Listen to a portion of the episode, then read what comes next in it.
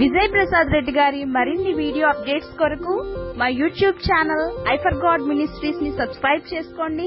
Bell button click చేయండి. క్రీస్తు యేసునందు మమ్మల్ని అందరినీ ఎంతగానో ప్రేమించిన మా కన్న తండ్రి దయగలిగిన మా దేవ సర్వ సృష్టికి ఆధారభూతుడైన మా తండ్రి. ఈ పవిత్ర నామానికి ఈ పరిశుద్ధ నామానికి మా ప్రభువును మా ప్రియ రక్షకుడు మీరు మా కొరకు ఈ లోకానికి పంపించి బలిగా సమర్పించిన మా ప్రియుడైన మీ ప్రియ కుమారుడైన క్రీస్తు వారి శ్రేష్టమైన నామంలో హృదయపూర్వకంగా కృతజ్ఞతాస్థుతులు చెల్లిస్తున్నాను తండ్రి. మీ అనాది సంకల్పం మేరకు ఈ రోజు ఈ ఊరు బిడ్డలు జతపరచబడుతూ ఉండగా కూడి వచ్చిన మీ పిల్లలకు అలాగే జతపరచబడుతున్నటువంటి నూతన వధూవరులకు మీ యొక్క జ్ఞాన సంగతులు వినిపించడానికి దైవజనుల సమక్షంలో పెద్దల సమక్షంలో మీరిచ్చినటువంటి గొప్పదైన అవకాశాన్ని బట్టి ఏమిచ్చి మీ రుణం తీర్చుకోగలం తండ్రి. సర్వోన్నతుడైన మా దేవ మీ వాక్కులు స్వచ్ఛమైనవి నిర్మలమైనవి మానవ హృదయాల్లో ఉన్న మలినాల్ని తొలగించేవి.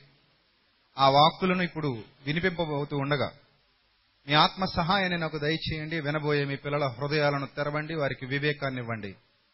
శ్రద్ధ కలిగి భయభక్తులు కలిగి మీ మాటలు ఎందు నిలిచి ఉండటానికి ప్రతి ఒక్కరికి సహాయం చేయమని త్వరలో మా కొరకు రాని ఉన్న ప్రభువును మా ప్రియరక్షకుడు మీ ప్రియకుమారుడైన క్రీస్తు వారి శ్రేష్టమైన నామంలో ఈ ప్రార్థన మనవులు అడిగి వేడుకొనిచున్నాం మా కన్న తండ్రి. ఆమెన్. ప్రియమైన దేవుని వారులరా దేవాది దేవుని మహాకృపను బట్టి ఈ విధంగా మనమందరం ఈ యొక్క వివాహ సందర్భంగా కూడుకోవటం అనేది దేవుని యొక్క అపూర్వమైన దయలో భాగం. దానికి మనం వెలకట్టలేం ఎన్ని కోట్లు చెల్లించినా ఆయన రుణాన్ని మనం తీర్చుకోలేం. ఈ రోజు మనలందరినీ సజీవుల లెక్కలో ఉంచి ఆయన సన్నిధి కాంతిలో నడిపిస్తున్నందుకు దేవాది దేవునికి హృదయపూర్వకంగా కృతజ్ఞతాస్థుతులు చెల్లిస్తున్నాను. మనందరి ద్వారా నిత్యము తండ్రి అయిన దేవుని నామానికి కుమారుడైన క్రీస్తు వారి ద్వారా మహిమ మహిమ కలుగును గాక ఆమెన్. ప్రియులరా వివాహం అనేది ప్రతి మనిషి జీవితంలో కూడా చాలా విలువైనది. అదొక నిబంధన. ఇద్దరు వ్యక్తులు వేరువేరు కుటుంబాలకు చెందినటువంటి ఇద్దరు వ్యక్తులు కలిసి చేసుకునేటువంటి నిబంధన. ఈ భూమి మీద చాలా ఒప్పందాలు మనం చూస్తూ ఉంటాం. అనేక రకాలైన ఒప్పందాలు. వ్యాపారంలో ఒప్పందాలు ఉంటాయి. ఉద్యోగాలకు ఒప్పందాలు ఉంటాయి. ఒక పని జరిగించాలంటే కాంట్రాక్ట్ బేసిక్గా కాంట్రాక్ట్ పద్ధతుల్లో ఒప్పందాలు ఉంటాయి ఒక వ్యాపారానికి ఒప్పందాలు ఉంటాయి అలాగే భూమి మీద ఇద్దరు వ్యక్తులు ఒక స్త్రీ ఒక పురుషుడు కలిసి బ్రతకడానికి కూడా చేసుకునే ఒప్పందమే వివాహం అంటే. బాండ్ రాసుకోవడంతో సమానం. అది దేవుని ఎదుట రాసుకుంటున్నాం. ఒక ఒప్పందం. ఒక వ్యక్తికి మీరు డబ్బులు అప్పించినప్పుడు ఒక ఒప్పందం చేసుకుంటారు. ఒక వ్యక్తితో వ్యాపారాన్ని ప్రారంభించినప్పుడు ఒక ఒప్పందం చేసుకుంటారు. ఒక ఉద్యోగానికి కూడా కంపెనీ వాళ్ళు మీతో ఒక ఒప్పందం చేసుకుంటారు ఒక బాండ్ రాయించుకుంటారు. ఇక్కడ కూడా ఒక బాండ్ వీళ్ళు రాస్తారు. దాన్నే వాగ్దానాలు పెళ్ళి ప్రమాణాలు ఇలా చాలా చెప్తూ ఉంటారు. ఈ ప్రమాణాలనే ఒప్పందానికి వీళ్ళు కట్టుబడతారు.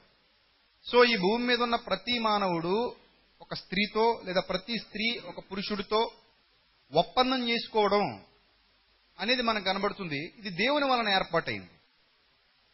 ఆ ఒప్పందానికి కట్టుబడి జీవిస్తే అది అద్భుతమైన వివాహం ఆనందకరమైన వివాహం సంతోషకరమైన వివాహం.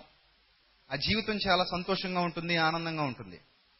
ఎవరైనా ఒప్పందాన్ని ఉల్లంఘిస్తే మొత్తం బండి కుంటుపడిపోతుంది మీకు ఒక ఎగ్జాంపుల్ చెప్తాను.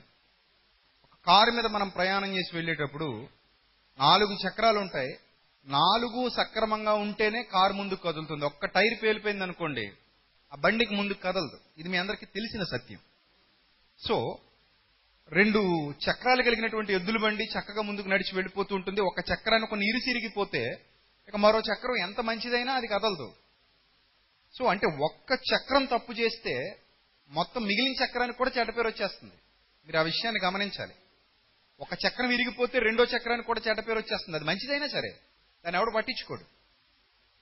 ఇలా మనం వైవాహిక జీవితాన్ని పరిగణనలోకి తీసుకోగలిగితే నిబద్ధత లేని జీవితాలు నిబద్ధత లేని బ్రతుకులు యథార్థత లేని జీవితాలు ప్రమాణాలు మరిచిపోయే మనుషులు విలువలు లేని మనుషులు ఈ విలువలు లేని మనుషులు విలువలు లేని జీవితాలు విలువలు లేని వ్యక్తిత్వాలు ఉండడం వలన ఈ నవనాగరిక సమాజంలో సత్యం కంటే అసత్యం బాగా ప్రబలిపోవటం వలన మానవుడి హృదయం చీకటికి చోటివ్వడం వలన ఎంతోమంది వైవాహిక నిబంధనల నుండి వైదొలిగిపోయి వ్యర్థమైన ఆలోచనల చుట్టూ తిరిగి వారి యొక్క ప్రమాణాలను మర్చిపోతున్నారు.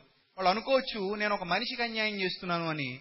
కాదు ప్రియులరా ఏ దేవుని ఎదుటైతే వారు ప్రమాణాలు చేశారో ఆ దేవునికే అన్యాయం చేస్తున్నారు. అప్పుడు దేవుడు న్యాయమైన తీర్పు తీర్చేవాడు. సో ఈ విషయాన్ని మీరు పరిగణనలోకి తీసుకుంటే వైవాహిక జీవితం అనేది చాలా ఉన్నతమైనది. దేవుడు ఏర్పాటు చేసింది.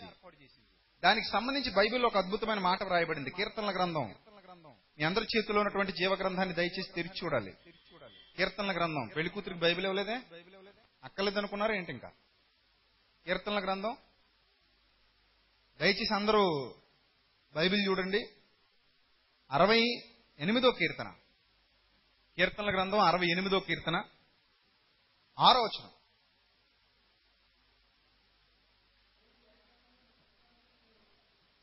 కీర్తనల గ్రంథం అరవై ఎనిమిదో కీర్తన ఆరో వచనం. ఏమని రాయబడింది అక్కడ?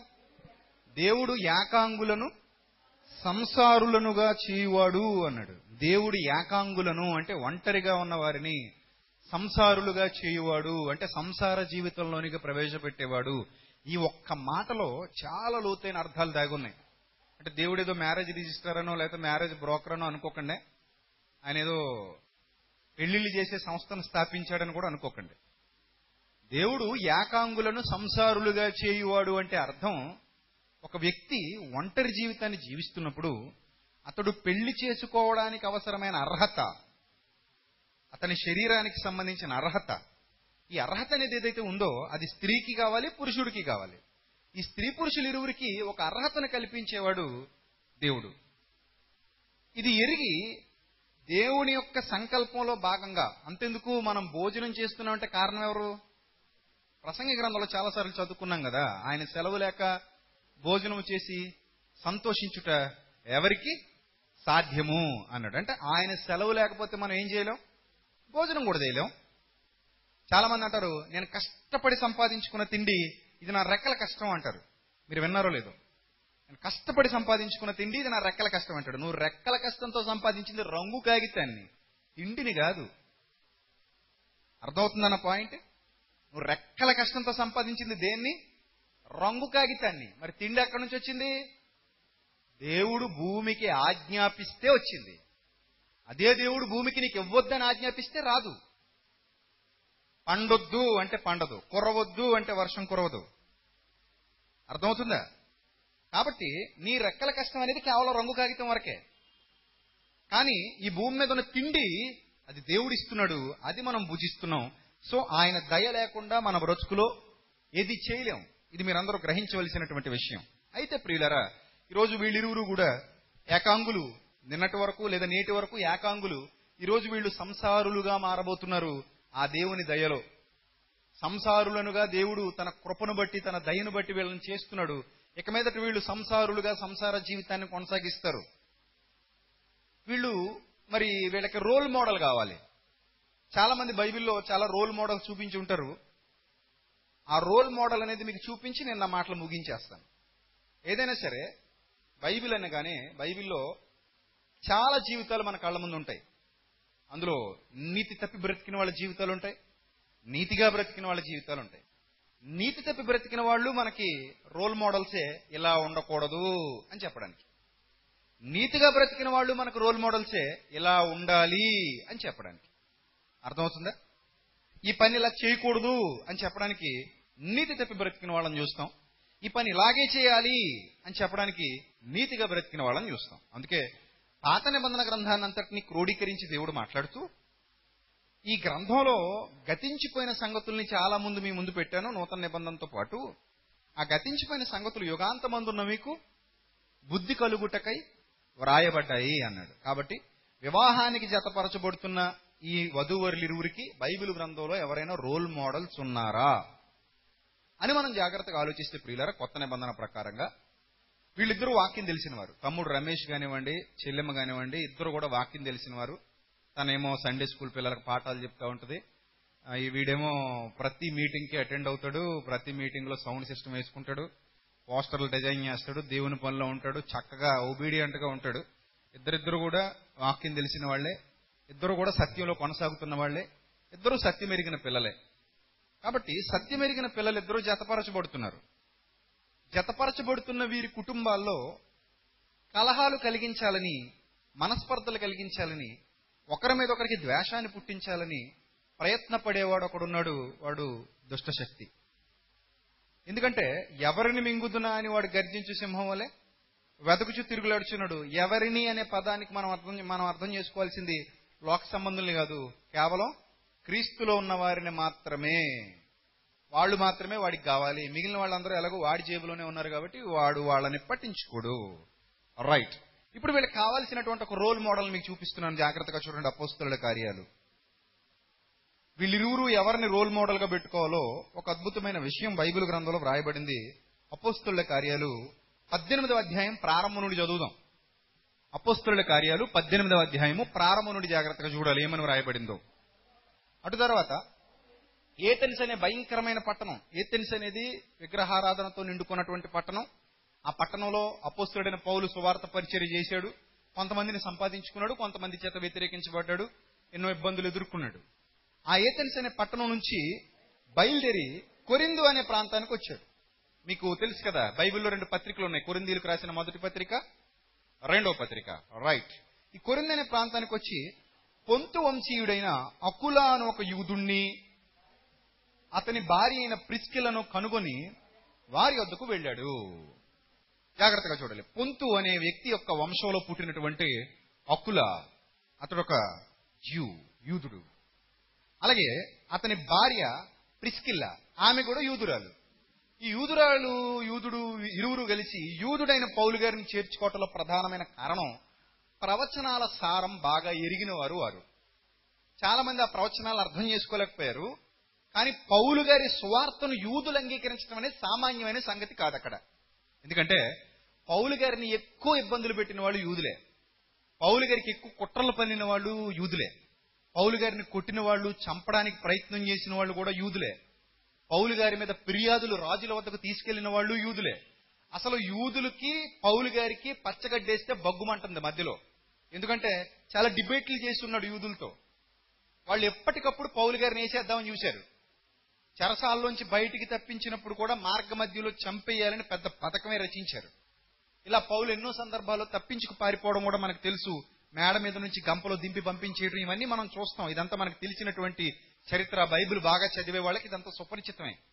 అలాంటి యూదుల్లో ఆయనకు బాగా వ్యతిరేకత ఉన్న యూదుల్లో ఒక స్త్రీ ఒక పురుషుడు వారిరువురు భార్య భర్తలు వాళ్ళు పౌలు గారిని స్వీకరించి ఇంట్లో పెట్టుకోవడం అంటే లేఖనాల మీద వాళ్ళకున్న అమితమైన ప్రేమ మనకు కనబడుతుంది.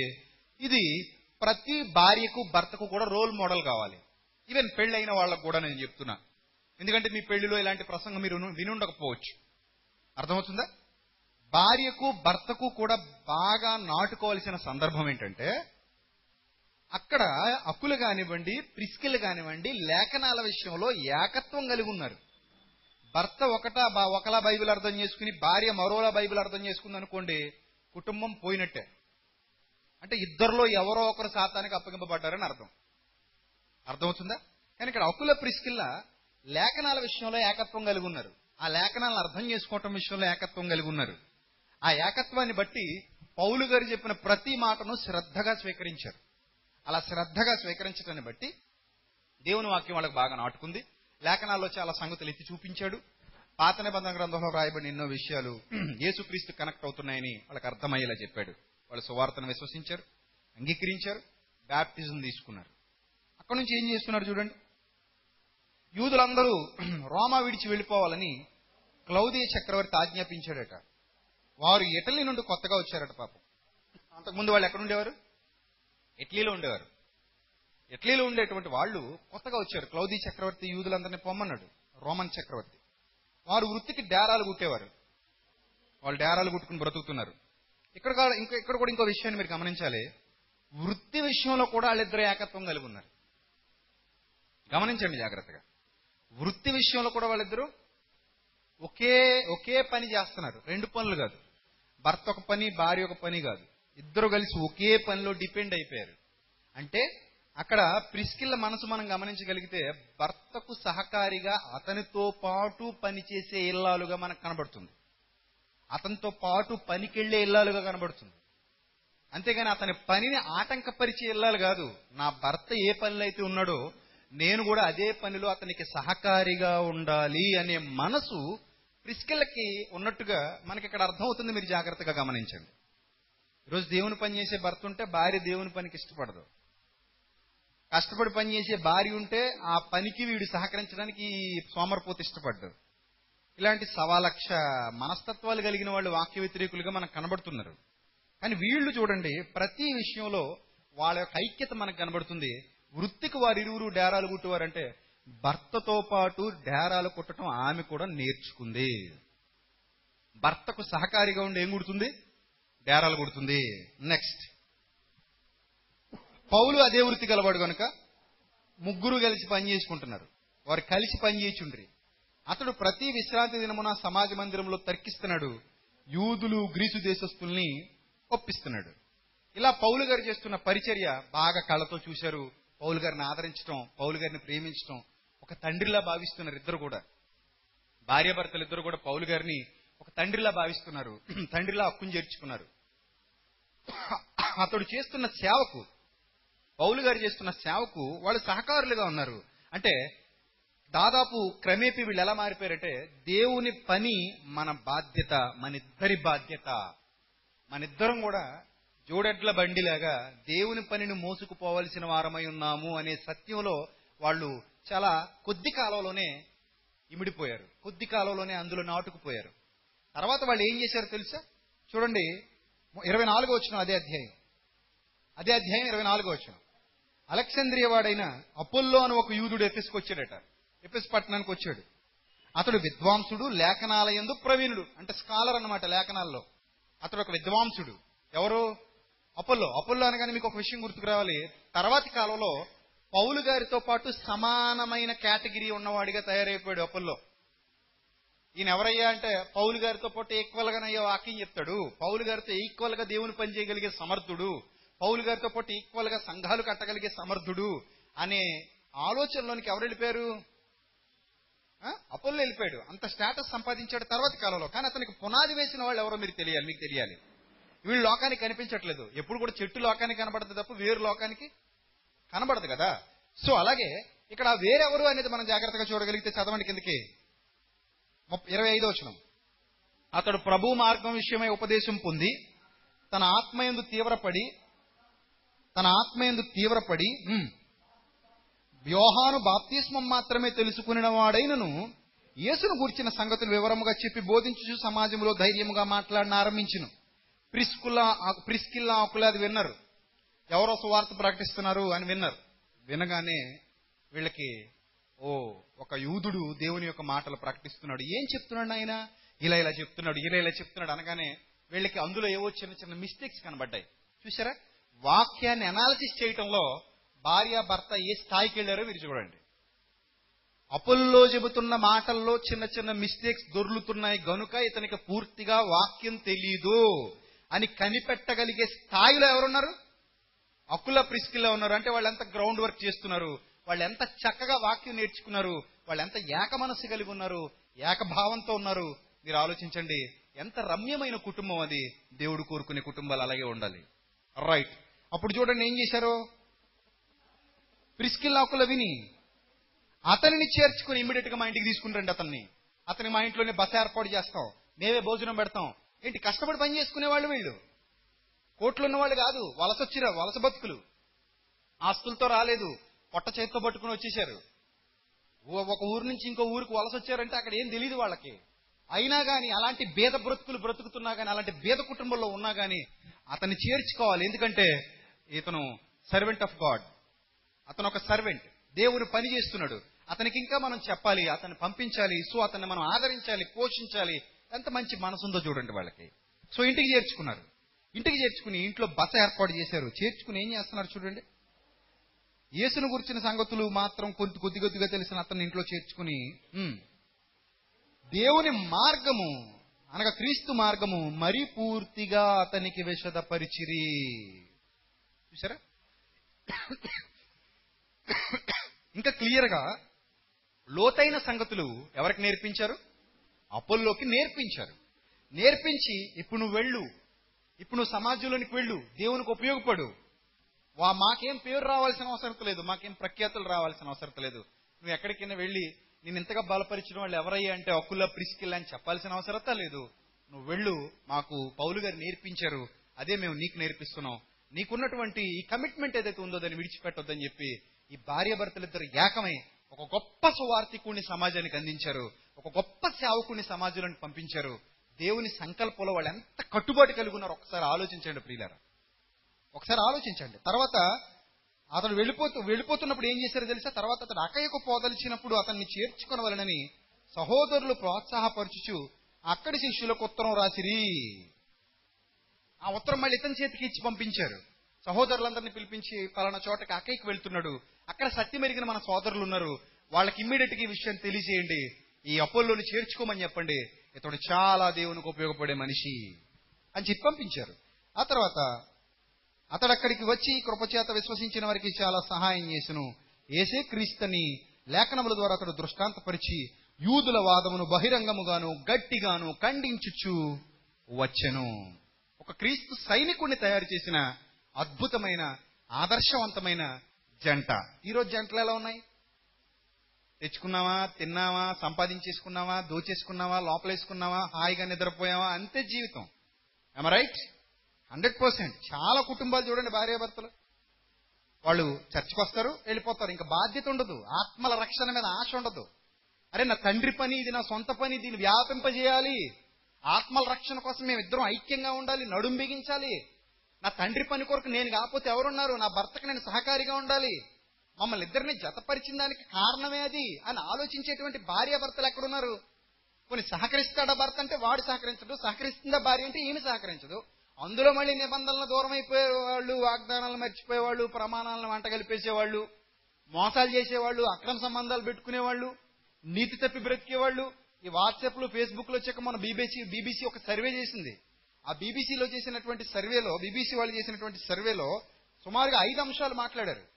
అందులో మెయిన్ పెళ్ళైన తర్వాత పాత స్నేహితులతో చాటింగ్లు చేయడం అక్కడ నుంచి అక్రమ సంబంధాలకు దారితీస్తుంది నెంబర్ టూ ఎవరైతే వాళ్ళ వెంటబడుతున్నారో వాళ్ళకి చోటు ఇచ్చేయటం అక్కడ నుంచి అక్రమ సంబంధాలకు దారితీస్తున్నారు నెంబర్ త్రీ ఎక్కడైనా ఫంక్షన్స్కి వెళ్ళినప్పుడు వాళ్ళతో బాగా కనెక్ట్ అయి ఉండడం అక్కడ నుంచి అక్రమ సంబంధాలకు దారితీస్తున్నారు నెంబర్ ఫోర్ భార్యాభర్తల మధ్య ప్రేమగా మాట్లాడే వాతావరణం లేకపోవడం ఒకరి గౌ- ఒకరినొకరు గౌరవించుకోకపోవటం ఒకరినొకరు ప్రేమించుకోకపోవటం అక్కడ నుంచి అక్రమ సంబంధాలకు దారితీస్తుంది నెంబర్ ఫైవ్ మితిమీరిపోయిన ఖర్చులు విచ్చలవిడి ఖర్చులు వాళ్ళకి ఒక నిబద్ధత లేకుండా కుటుంబం మీద ఒక భక్తి శ్రద్ధలు లేకుండా ఎవరికి తోచినట్టు వాళ్ళు ఎప్పటికప్పుడు ఏదోటి చేసేసుకుంటూ పప్పు చింతకాయ చేసేసుకుంటూ ఉన్నదానంతా దుర్వినియోగపరిచి ఆర్థిక పరమైన ఇబ్బందులతో దారి తప్పిపో ఇలాంటి అనేకమైన అంశాలు బీబీసీ సర్వేలో వెలుగులోకి వచ్చాయి. ముఖ్యంగా ఈ నెట్వర్క్ బాగా విస్తరించిపోయినటువంటి దినాలలో సోషల్ మీడియా బాగా అందుబాటులోకి వచ్చినటువంటి దినాల్లో మొబైల్ ఫోన్ చేతిలోకి వచ్చేసినటువంటి దినాల్లో చాలా మంది సునాయాసంగా దారి తప్పిపోతున్నారు. ఇందులో ఎలాంటి సందేహం లేదు. చాలా మంది పెళ్ళి ప్రమాణాలు మర్చిపోతున్నారు. ఇందులో ఎలాంటి సందేహం లేదు. చాలా కుటుంబాలు ఉన్నాయి. కొన్ని బయటపడుతున్నాయి కొన్ని బయటపడట్లేదు. దొరికితే దొంగలు దొరకపోతే దొరలన్నట్టు జీవితాలు గడిపేస్తున్నారు. ఏదో ఒక రోజు దొరకపోతుందా? మరుగైనది ఏది బయలుపరచబడకపోదు. రహస్యమైనది ఏది వెలుగులోనికి రాక మానదన్నాడు దేవుడు. ఏదో ఒక రోజు బయటకు వచ్చేస్తుంది. ఆ తర్వాత నీ భర్త నీ మొహం కూడా చూడ్డు. ఏదో ఒక రోజు బయటకు వచ్చేస్తుంది. ఆ తర్వాత నీ భార్యని నిన్ను అసలు పట్టించుకోదు. నీ మీద ప్రేమ ఉండదు. సో ఇలా నిబంధనలో నుండి బయటికి వెళ్ళిపోయిన తర్వాత దేవుని కరుణ కూడా నీ మీద ఉండదు. దేవుని కృప కూడా నువ్వు కోల్పోతావు. ఆయన దయలో నుండి నువ్వు బయటికి వెళ్ళిపోతావు. ఇలాంటి ఎన్నో భయంకరమైన విపత్తులు సంభవిస్తున్నంటే కారణం వాళ్ళకి ఈ విధమైన వాక్యానుసారమైన బ్యాక్గ్రౌండ్ లేకపోవటం ఈ విధమైన బోధలో వాళ్ళు కట్టబడకపోవటం. దయచేసి ఆలోచించండి ప్రియులరా వాళ్ళ జీవితాలు ఎలా ఉన్నాయో. ఒక్క మాట చెప్పి నేను ముగిస్తాను. అకుల ప్రిస్కిల్ అనగానే చివరికి వాళ్ళు ఏ స్థాయికి వెళ్ళిపోయారు తెలిసే దేవుని పనిలో కొంతమంది ఉంటారు భార్య భర్తలు. ముందు చాలా వేగంగా ఉంటారు. ముందు చాలా ఫాస్ట్గా ఉంటారు. దేవుని పని అంటే చచ్చిపోతాం అవసరం అయితే అంటారు. కానీ క్రమేపీ వాళ్ళు వెనక్కి తగ్గిపోతుంటారు. క్రమేపీ వాళ్ళు లోకంలోకి వెళ్ళిపోతుంటారు. క్రమేపీ వాళ్ళు మాయలోకి వెళ్ళిపోతుంటారు మోసంలోకి వెళ్ళిపోతుంటారు ఏవేవో ఆశలు చూసుకుంటారు లోకం వైపు ఆకర్షింపబడతారు మెల్లిగా సాతానికి చోటిచ్చేస్తారు భ్రష్టులైపోతారు. దేవుని పని ధ్యాస ఉండదు దేవుని కోసం బ్రతకాలన్న ఆలోచన ఉండదు. అనవసరమైన చెత్తంతా మైండ్లోకి తీసుకుంటారు దేవుని వాక్యాన్ని పూర్తిగా విడనాడతారు. సో ఇలాంటి కుటుంబాలు చాలా మనం చూస్తున్నాం క్రైస్తవ్యంలో. కానీ చివరి స్టేజ్కి వెళ్ళేసరికి అకుల ప్రిస్కిల్ ఎలా మారిపోయారో చూసుకుని ముగించుకుందాం. కార్యారంభము కంటే కార్యాంతము మేలు. ప్రతి భార్య భర్త గుర్తుపెట్టుకోవాలి ముఖ్యంగా. నూతన వధువరులు గుర్తుపెట్టుకోవాలి. ఇప్పుడు బాగానే ఉన్నారు వీళ్ళు. ఇప్పుడు ఎలా ఉన్నోళ్ళు? చివరి స్టేజ్ వరకు ఇలా ఉంటేనే వీళ్ళ వివాహం ఏమైంది? ఘనమైంది. చివరి స్టేజ్ వరకు ఇలా ఉండకపోతే వీళ్ళ వివాహం ఘనహీనమైనదిగా మారిపోతుంది. అలా మారిపోకూడదు. దేవుని ఎదుట నేను మనస్ఫూర్తిగా కోరుకుంటున్నాను. నా తమ్ముడు నా సహోదరి అలా మారిపోకూడదు అని. రైట్ మరి వీళ్ళు ఎలా ఉండాలి? ఫైనల్గా చూసి ముగించుకుందాం రోమపత్రిక. రోమపత్రిక. దయచేసి అందరూ కూడా మీ చేతిలో ఉన్నటువంటి జీవ గ్రంథాన్ని తెరిచి చూడండి. ఇంకా చెప్పాలంటే చాలా ఉన్నాయి. సమయం లేదు కాబట్టి తొందర తొందరగా ముగిస్తున్నాను. కొన్ని వచనాలు మాత్రమే మీకు చూపించి అప్పుల ప్రిస్కిల్ అనే వాళ్ళు వాళ్ళు వాళ్ళని ఉద్దేశించి ఒక పుస్తకమే రాయొచ్చు. అంత గొప్ప ఆదర్శ దంపతులు వాళ్ళిద్దరు. రైట్ రోమపత్రిక పదహారో అధ్యాయము. మూడో వచనం. రోమపత్రిక పదహారో అధ్యాయము. మూడో వచనం జాగ్రత్తగా చూడలేమని రాయబడిందో అక్కడ. క్రీస్తు యేసునందు నా జత పనివారైనా అక్కడ అక్కడ స్టేజ్ చూడండి ఏ స్థాయికి వెళ్ళిందో. గమనించాలి మీరు జాగ్రత్తగా. పౌలు ఏమన్నాడు పౌలు ఏమన్నాడు నా జత పనివారు అన్నాడు. నా జత పనివారు అంటే అర్థం ఏంటి నాకంటే తక్కువనా లేకపోతే నాకంటే ఎక్కువనా లేకపోతే నాతో పాటు ఈక్వల్ స్టేజ్లో ఉన్నారనా? ఎలా అర్థం చేసుకోవాలి మనం దాన్ని? ఎలా అర్థం చేసుకోవాలి మనం దాన్ని? చెప్పండి. నాతో పాటు ఈక్వల్. ఏదైతే నేను పని చేస్తున్నానో ఆ పనిలో జత పనివారు. ఓహో డేరాలు కొడుతున్నారు కదండి అందుకేమంటారా? డేరాలు కొట్టడంలో జత పనివారా? దాని గురించి మాట్లాడుతున్నాడా? నేను ఎలాగైతే టక టక టక టక డేరాలు కుట్టేస్తున్నానో రోజుకి మూడు డేరాలు లేదా ముప్పై డేరాలు అలాగే నాతో పాటు సమానంగా మూడు డేరాలు ఈవిడే కొట్టగలదా ముప్పై డేరాలు ఈవిడే కొట్టగలదా అన్నట్టు చెప్తున్నారా? లేదా మిషన్ కుట్టేవాళ్ళు చూడండి నేను రోజుకు నాలుగు చొక్కాలు దింపుతానంటాడు ఆ లేడీస్ అయితే నేను రోజుకి ఐదు జాకెట్లు దింపుతానంటారు ఇలా చెప్పుకుంటారు గొప్పలు. ఇప్పుడు పౌలు గారు కూడా నా జత పని వారంటే ఈయనతో పాటు సమానంగా కొడతారనా? కొడతారనా? నో. ఈయనతో పాటు సమానంగా కుట్టే దేరాల గురించి ఆయన మాట్లాడలేదు సుమా? మరి దేని గురించి మాట్లాడుతున్నాడు? తండ్రి పనిలో నాతో పాటు జత పనివారు. ఆత్మల సంపాదనలో ఒక వ్యక్తిని వెలిగించటంలో ఒక సమాజాన్ని వెలిగించటంలో సమాజాన్ని ఉద్ధరించటంలో తనకున్న దాంట్లోనే తృప్తిపడి తమకు లేకపోయినా సరే దేవుని వాక్యం ప్రబలిపోవాలి అనే ఆలోచనతో ఆశయంతో సంసిద్ధతతో బ్రతుకుతున్నటువంటి పూర్ణమైన హృదయం కలిగినటువంటి భార్యాభర్తలు నిజమైన ఆదర్శ దాంపత్యం వీళ్ళది వీళ్ళ సొంతం. అందుకే నా జత పని వారైనా ఏమంటున్నాడు చూడండి ప్రిస్కిల్లకును అకులకును నా వందనములు చెప్పుడి వారు నా ప్రాణము కొరకు తమ ప్రాణములను ఇచ్చుటకైనను తెగించిరి. What wonderful couple what commitment ఎంత అద్భుతమైన ఆలోచన కలిగి ఉన్నారు వాళ్ళు చూడండి. ఒక సేవకుడు బతకాలి ఆయన బతకాలి ఆయన బతికితే చాలా మందిని బతికిస్తాడు మమ్మల్ని బతికించాడు. మాలాంటి వాళ్ళని ఎందరినో బతికిస్తాడు. ప్రాణాపాయం వచ్చినప్పుడు మేమైనా చచ్చిపోవాలి కానీ ఆయన బతకాలి. అంత గొప్ప ఆలోచన ఎవరికుంది? హక్కులకు ప్రిస్కిళ్ళకు ఉంది. నిజంగా ఈ మనసు ఉంటే పౌలు గారికి కష్టం వచ్చిందటే. నేను వెళ్ళి చచ్చిపోతాను పౌలా నేను బతికిస్తానంటే నోరు మీ బుద్ధి ఉందా లేదా నీకు? అతనంటే పెళ్ళం పిల్లలు లేనోడు. మనకు కుటుంబం ఉంది నీ మీద ఆధారపడి నేను బతుకుతున్నాను నువ్వు చెప్తే ఎలాగా? అనే భార్యలు ఉంటారు. లేదండి పౌలన్నే కష్టం వచ్చిందట మనం వెళ్ళిపోదాం మనం ఆయనే చచ్చిపోదాం కానీ అతను బతికించాలి. అతను ఉంటే ఇంకో పది ఆత్మలు రక్షిస్తాడు కదండి అని భార్య అందనుకో నోరుమోయి నాకావిడ ఉండి పెడతాడు నువ్వు వెళ్ళి చెప్తే. కాబట్టి అతను ఏదో ఒంటరోడు పెళ్ళం పిల్లలు లేనోడు సత్యసావని ఏం పర్లేదు దేవుడి దగ్గరికి పోతాడులే. ఎంత మంచి వాక్యం చూసారా చచ్చిపోతే ఎక్కడ పోతాడే? దేవుడి దగ్గరికి కదా పోతాడు? పోనీ అంటాడు. మనం ఎందుకు వెళ్ళి అతని కోసం చావడం? ఇది కూడా బాగానే ఉన్నట్టుంది కదా? ఏమైనా బాలేదా? మనకైతే బాగానే ఉంటుంది. మంచి సలహా ఇచ్చారండి అనుకుంటాం. కానీ అక్కడ అలాంటి చెత్త సలహాలు స్వీకరించలేదు. ఏమంటున్నారు తెలిసే వాళ్ళు? ఏమనుకుంటున్నారు తెలిసే వాళ్ళు? పౌలు గారు బ్రతికితే మనలాంటి వాళ్ళెందరో బ్రతుకుతారు. ఎన్నో జీవితాలు బాగుపడతాయి. సో ఒక సేవకుడిగా అతడు బతకాలి. ఒక సేవకుడిగా అతను ఇంకా ముందుకెళ్ళాలి. ఒక సేవకుడిగా మన అతనికి సహకారులుగా ఉండి ఇంకా ముందుకు నడిపించాలి. అవసరమైతే మన సహోదరుడి కోసం మనమే ప్రాణం పెట్టేయాలి. మనం చచ్చిపోదాం. అతన్ని బతికిద్దాం. ఏంటండి అసలు ఈ మనసు? ఎవరికి వస్తుందండి ఈ మనసు? ఎంత వాక్యం నేర్చుకోకపోతే వస్తుందండి? ఎంత దేవునితో సహవాసం చేయకపోతే వస్తుందండి? పరిశుద్ధాత్మ వాళ్ళ హృదయాల్లో ఉండబట్టి కానీ లేకపోతే లోక సంబంధులకి మనసు ఎక్కడి నుంచి వస్తుంది చెప్పండి? దేవుని పని కోసం ఇంత కమిట్మెంట్ ఉన్న భార్యాభర్తలంటే దేవుడికి పిచ్చి ప్రేమ ప్రియులరా? పిచ్చి ప్రేమ. అక్కుల ప్రిస్కిల్ని ఆయన ఎన్నడూ మర్చిపోలేదండి. వాళ్ళంటే ఆయనకి చాలా ఇష్టం. కారణం వాళ్ళు తమ ప్రాణములను సహాయ ఇవ్వటానికి తెగించిరి. మరియు వారి ఇంట ఉన్న సంఘమునకు వందనములు చెప్పుడి. ఇది చాలా ఇంపార్టెంట్. అందరూ అందరూ అండర్లైన్ చేసుకోండి. వలసొచ్చి సంఘాన్ని కట్టారండి అది గ్రేట్. సొంతూరులో సంఘాన్ని కట్టడం పెద్ద గొప్ప విషయం కాదు. వలస వచ్చారు ఎక్కడి నుంచి? ఇటలీ నుంచి వచ్చారు. ఇటలీ నుంచి వచ్చి వాళ్ళు కొరిందు ప్రాంతానికి వచ్చి అక్కడ సంఘాన్ని స్థాపించారు. వండర్ఫుల్ కపుల్ ప్రియులరా వాళ్ళు చివరి వరకు దేవుని కోసం బ్రతికారు. దేవుని కోసం బ్రతికి చనిపోయారు ఈరోజు వాళ్ళు మీ అందరికీ ఆదర్శం కావాలి. ఈవెన్ ఇక్కడ కూర్చున్న వేళకి ఆల్రెడీ దంపతులుగా జీవితాలు సంసార జీవితాలు కొనసాగించేస్తూ పిల్ల పాపలు కలిగిన మీకు కూడా వాళ్ళ ఆదర్శవంతమైన దంపతులే ఆ- ఆదర్శవంతమైన జంట. కారణం ఇది వాక్యంలో మనకి దేవుడు చూపించినటువంటి రోల్ మోడల్ రోల్ మోడల్ చూపించాడు దేవుడు. మీలో చాలా మందికి అనిపించవచ్చు అయ్యో నా భార్య అలా లేదండి లేదంటే మేము కూడా ఒకలా ప్రిసికల్లా ఉండేవాళ్ళం. అయ్యో నా భర్త అలా లేడండి లేకపోతే మేము కూడా అప్పుల ప్రిసికల్లా ఉండేవాళ్ళం అనే ఫీలింగ్స్ మీకు కలగొచ్చు. కానీ ప్రియులరా వాళ్ళు మీతో కాపురం చేయటానికి ఇష్టపడుతున్నారు. నిబంధనలో నుండి వైదొలిగిపోలేదు పెళ్ళి ప్రమాణాలు మరిచిపోలేదు అంటే గనుక ఏదో ఒక రోజు వాళ్ళు తప్పకుండా మారొచ్చు. ఆ రోజు మీ కుటుంబం కూడా ఇలాగే మారొచ్చు. సో ప్రార్థించండి. మీ కుటుంబాన్ని కట్టుకునే ప్రయత్నం చేయండి వాక్యంతో. మీరందరూ అప్పుల ప్రిసికల్ల మాదిరిగా జీవించండి. ఈ నూతన వధువరులు కూడా అలాగే ఉండాలని ఒక దైవజనుడిగా వీళ్ళిద్దరికీ అన్నగా మనస్ఫూర్తిగా నేను కోరుకుంటూ ఈ అవకాశం ఇచ్చిన పెద్దలకు నా హృదయపూర్వకమైనటువంటి ధన్యవాదాలు తెలియజేస్తున్నాను. ఇంతవరకు ఓపిగ్గా ఉన్న మీరు ఈ వాక్యాన్ని విని విడిచిపెట్టేవారుగా కాకుండా ఈ వాక్యాన్ని మీ హృదయం అనే పలకల మీద వ్రాసుకొని చచ్చేంత వరకు మర్చిపోకుండా జాగ్రత్త కలిగి దేవుడు మీతో ఏదైతే మాట్లాడాడో దాన్ని హృదయంలో భద్రం చేసుకుని దాని ప్రకారంగా జీవించాలని ప్రేమపూర్వకంగా మీ అందరికీ ప్రభువుని బట్టి ఆజ్ఞాపిస్తూ నా మాటలు ముగిస్తున్నాను తలలు వంచండి చిన్న ప్రార్థన చేద్దాం. క్రీస్తునందు మమ్మల్ని అధికముగా ప్రేమించిన మా కన్న తండ్రి దయగలిగిన మా దేవ ఇంతవరకు విలువైన మీ జ్ఞానవాక్కులు ఈ వివాహంలో వినిపించడానికి మీరు సహాయం చేశారు.